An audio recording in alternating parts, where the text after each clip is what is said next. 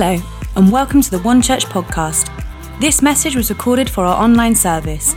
We're not meeting at our church buildings at the moment, so tune in live this Sunday for our next online service by going to weareone.church or finding us on Facebook.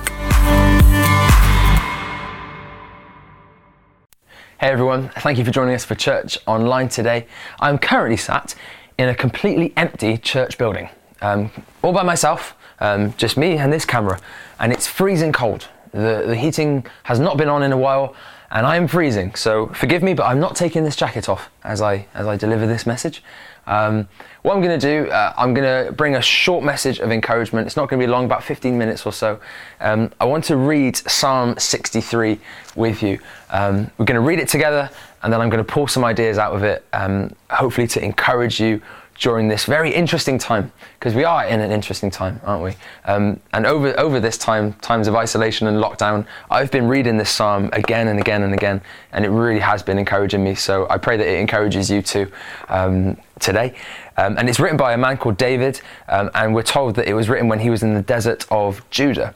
So here is a man in a time of his life uh, where he's actually in isolation He's, he is away from his normality, he is away from all things familiar, and he is in a desert place, like a physical desert, running for his life. And it's from that place of isolation that he writes these words. Um, so, that, so it says this in Psalm 63. If you've got a Bible, you can open it up and read it along. Uh, if not, it's going to come up uh, as if by magic on the screen beneath me. And it says this You, God, are my God. Earnestly I seek you. I thirst for you. My whole being longs for you in a dry and parched land where there is no water. I have seen you in the sanctuary and beheld your power and your glory. Because your love is better than life, my lips will glorify you. I will praise you as long as I live. And in your name I will lift up my hands. I will be fully satisfied as with the richest of foods. With singing lips, my mouth will praise you. On my bed, I remember you. I think of you through the watches of the night. Because you are my help, I will sing in the shadow of your wings. I cling to you, your right hand upholds me. Some amazing words there. Um, and I'd just like to pray before we continue. Um, so, Father God, we thank you for your word. We thank you that it encourages us and it uplifts us. And I pray, Lord, that wherever we are, whoever's listening to this, I pray that you would bring us peace and hope today that you'd speak right into every single life and every si- single situation. Thank you, Jesus, that we can meet this way, that we can't gather together physically, we can gather online. God, would your words be louder than mine during this time, we pray. In Jesus' name, Amen. Amen. Um, so, as I said, I'm going to read this psalm and then pull some ideas out of it. And the first thing to note about this psalm is the first thing that's said. It says, You, God, are my God. So, so David isn't talking about a God or some God. No, he's talking about my God. There, there's an intimacy there. There's a familiarity that really frames the rest of the psalm. Um, and that's, that's an amazing idea that, that God isn't distant. God isn't some faraway grand concept. No, you, God, are my God. I once asked a friend of mine um, who has a faith, he's had a faith for a long time, and I said, like, is there anything that anyone could ever tell you to convince you God isn't real, to, to cause you to abandon your faith. And he thought about it for a moment, and, and here's what he said. He said, Well, it would be a little bit like someone trying to convince me that you're not real. They'd have a tough time doing it because I know you. I, I'm, I'm, a, I'm your friend. Like, we've got memories together. Like, we're talking with one another. And he said, That's exactly the same as me and God. He's not just some God, a God. No, he, he's my God. I know him. I've got a relationship with him. And, and for me, that, that's, a, that's a profound idea. One that if you've been uh, in, in a church environment for a long time, we can overlook. But, but th- this idea that me as a human could have a relationship with the creator of the universe, it really is like, that's a colossal idea. To say it's, it's my God that, that knows me, my God that looks after me, my God that loves me, my God that is for me, my God that is my peace, my God that is my hope. That, that's an amazing um, truth to hold on to. Um, and one that can change everything about our lives. And my belief is this that it doesn't matter who you are, doesn't matter what you've done, doesn't matter if you consider yourself to be a religious person or not, you can know God today. You can have that intimate relationship with Him today. It doesn't matter if you feel like you've let yourself down, let other people down, let God down even. Like today, you can know Him. Because of Jesus, you can know Him. The Bible says that His grace is sufficient for you and that His power is made perfect in our weaknesses. Like I'm encouraged by that because I have a lot of weaknesses. His grace is sufficient for me. We can know Him today. Like, and let me encourage you if if you have not prayed in a long time, or if you have never prayed in your entire life, like today could be the day. Like reach out to God, talk to Him today. He wants you to know Him, and, and He wants to be known by you. And that's an amazing intimacy that we can all have. And, and it's that familiarity that I believe got David, you could argue, that got David through that desert time. And, and for us, I think familiarity with God gets us through unfamiliar times. These, these are indeed unfamiliar times. None of us have had experience in a global lockdown pandemic before, but, but a familiarity with God. I don't know what's ahead, but I know this a familiarity with God, the one that has the final say, the one that's ultimately in control, will get me through unfamiliar times. A familiarity with God will get you through unfamiliar times. So, David, with that intimate relationship with God, goes on to talk about other aspects of, of who God is to him.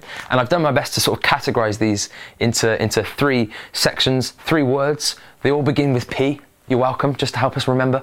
Um, so, for, for David, God was his pursuit, God was his portion, and God was his protection. God was his pursuit, his portion, and his protection. So, what does he say? He says, I thirst for you God was his pursuit. I thirst for you. My whole being longs for you in a dry and parched land where there is no water. So David was in a time of lack. Um, he was in a time where he didn't have uh, all the things that he was familiar with around him. He was without all the things that he was used to. And in that time of lack, what did he long for? What did he want more than water itself? He wanted more of God. And, and you and I, we are in a time of lack at the moment. Like we lack the autonomy that we once enjoyed. We lack the ability to, to go be able to, to go and be able to see our loved ones. Like we are, we lack certainty about what's ahead. Like some, some of our friends and, and family, like they're, they're not well at the moment. Like there, there is a great deal of uncertainty. We are in a time of lack and we can find ourselves longing for it to be over like just like when is this going to end like wh- when is this like time going to be done when is the lockdown going to finish and we can find ourselves longing for these different things my friend sent me quite a um, emotional message the other day and there was a it was a picture and this caption just said like i just want to see them again i just want to see them again and the picture was um, of a box of 20 chicken nuggets from mcdonald's and I'm, I'm, sure we can all empathize with that. I, I just, I just want to see, just want to see them again. Like one day, everyone, one day. And but you, you, add to that fact, you add to the the tension of the uncertainty, the lack that we're in. You add to that. Um, staying at home and just being living on top of one another it can be a bit difficult can't it? It can be a bit tense and heavy. Like case in point just the other day my wife and i we had an argument over a puzzle. Like, the, the, the, gist of it was this that, that Lauren wanted to do the puzzle, and I'd rather do anything else. Um, and and when, when, things are a bit difficult, like communication can become quite cutting, can't it? Um, and and so it, it, got quite heated this argument over a puzzle, but like you know we we resolved it. Fear not, we're still together. Uh, I've just hidden one of the pieces, so she'll never complete it. Um, but yeah, I wonder if you've experienced anything like that. I wonder if um, anything like that's going on in your household. Like you know, comment below. What what annoys you about your spouse? Comment below. Um, that's a joke. Don't do that. Um, but we're in this time of lack and we can find ourselves longing for normality, longing for, for what once was. Um, but, but David, in that time, in that difficult space that he was in, in the desert time, what did he long for more than anything else? It was more of God. And, and I don't know about you, but what, what I've been made to do is to reassess some of my priorities, reassess my pursuits. Like, what, what was I living for? Like, what, what am I living for? What's, what's most important to me? I think people all around the world will be asking themselves that question as as we're forced to stop, as we're forced to just pause on everything. Like, what am I pursuing? What am I living for? Like, has my has my primary pursuit been found in in something that's temporary, in something that can so easily just be taken away from me, in something that's so easily that can just be put on pause? David said that in this difficult time, what I want more than anything else isn't something that's temporary, isn't something that can be taken away from me. No, it's, it's something that's eternal, something that can never be taken from me, and that is more of God. like I, I thirst for you. My whole being longs for you. Like, could, could we have that pursuit? Could we could we reassess our priorities and, and think, you know what, more more than anything else in this life, I want something that's not, not going to be taken away from me. God, I want more of you. For David, God was his pursuit. And number two, God was his portion. He said, I have seen you in the sanctuary and beheld your power and your glory. Because your love is better than life, my lips will glorify you. I will praise you for as long as I live, and in your name I will lift up my hands. I will be fully satisfied as with the richest of foods. With singing lips, my mouth will praise you. Because your love is better than life. I will be fully satisfied, is what he says. Fully satisfied with God. If, if everything were to be taken away from me, if I were to lose absolutely everything and yet still have God, I'm good. Like that that's easier said than lived out, I think. That's that's easier said than done. I can I can say that I believe that or I, I can say that that's that's something that I would hold to, but in reality, um, over the past three weeks, I, I, have experienced a bit of dissatisfaction. Like, let me be honest with you, a bit of dissatisfaction because I've not been able to achieve what I usually like to achieve in any given day. I've, I've not been able to accomplish different projects. I've I've not been able to um, find a sense of contentment uh, in in that uh, t- ticking off my to do list. Like that, that's just not been an option. Like for me and my family, it's been it's been keeping keeping our son uh, entertained and keeping ourselves alive, and uh, and vice versa. And that, that's been where we've been at. And, and I'm sure many of us have felt that sense of dissatisfaction or frustration with just being in and not being able to, to move or do like, like we used to be able to. Um, but what that reveals to me is that is uh, the question I'm then asking myself is like, is actually, am I finding my contentment and my satisfaction? Am I finding those things in something that's temporary? Am I looking to my job or, or my, my apparent success to give me a sense of fulfillment and satisfaction? Because take that away, like what, what's left? What David is saying is, I don't need any of that. Like God, all I need is you. You are my portion. You are all I need. Like I, I read this amazing quote the other day from from Mother Teresa, um, and she said this: like I'm not called to be successful, I'm called to be faithful. I'm not called to be successful. I'm called to be faithful. And, and for me, that was a real light bulb moment. And it really encouraged me in this time um, because like I, I am unable to um, go about my, my day and have a, a successful day as I once knew it. Like that, that option's gone. And if I'm looking to those things, to what I accomplished, to what I achieved, to give me a sense of contentment, then really I'm never going to be satisfied. I'm, I'm never going to be fulfilled because there'll always be something more to do. And, and even if I do it, there'll always be someone else that's doing it better than me. So there's never, there's always going to be something more to achieve, to accomplish. And, but if I can find my contentment and my portion in God alone, then what's left is just to be faithful with what He has called me to. I'm not called to be successful, I'm called to be faithful. And, and let me encourage someone that's listening to this, let me encourage you, um, parents, if all you have accomplished today, if all you will accomplish in, in the weeks and, and days to come is keeping your family alive. Like, good for you. Like, be faithful to your family. Be faithful to what God has given you. We're not called to be successful. Success is overrated. Success is a is a white rabbit, a myth. But faithfulness, that's what counts. That's what matters. Like, be faithful to your partner. Be faithful to what God has called you to. Be faithful to your home. Be faithful with what you can do in this season, and God will take care of the rest. God, I want to find my contentment in you. You are my portion. You are all I need. And I'm going to be faithful with what is right in front of me. And for right now, that looks like um, caring for my wife, caring for my son. And if that's all I can do, I, I will do it gladly. I will be faithful to that.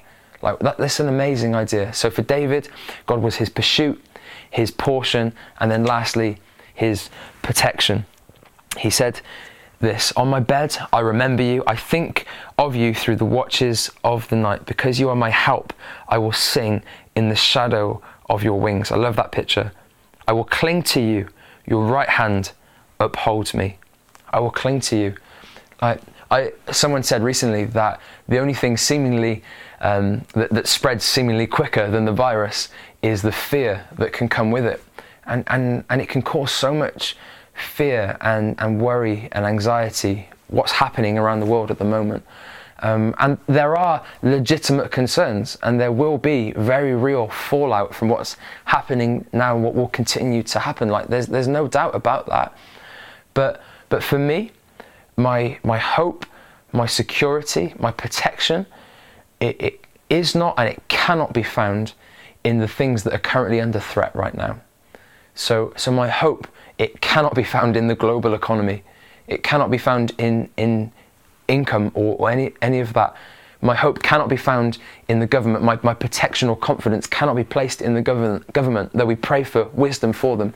My, my confidence, my, my protection cannot be found in my physical health or in the health of this nation. Like, although I pray for health and believe for health, my hope cannot be found in the church or its, or its leaders. No, my hope, my confidence, and my security, my protection, it's found in the name of Jesus the name that is above every other name. In His name, I have my hope, my protection, my purpose, my peace. He is, he is a light in a dark place.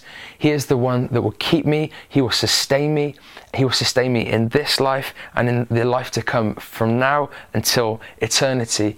I am His, He is mine. My confidence, my protection is found in the name of Jesus. God is my pursuit, He's my portion and He's my protection. I love the words like God, He said, God, I cling to you. I cling to you. And let me encourage you, like, cling to God, like now more than ever. Like, we, we cannot cling to these things that move and are temporary and that are subject to change and are here one moment and gone the next. Cling to God, who will never leave us and never forsake us. That's my encouragement for you.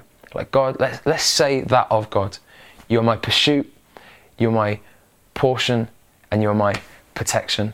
I want to finish just by reading um, this quick prayer from Romans 15:13. Like my family have shared this this week. I want to read this over you and your family, um, and then then pray together. Romans 15:13 says, "May the God of hope fill you with all joy and peace as you trust in Him, so that you may overflow with hope by the power of the Holy Spirit."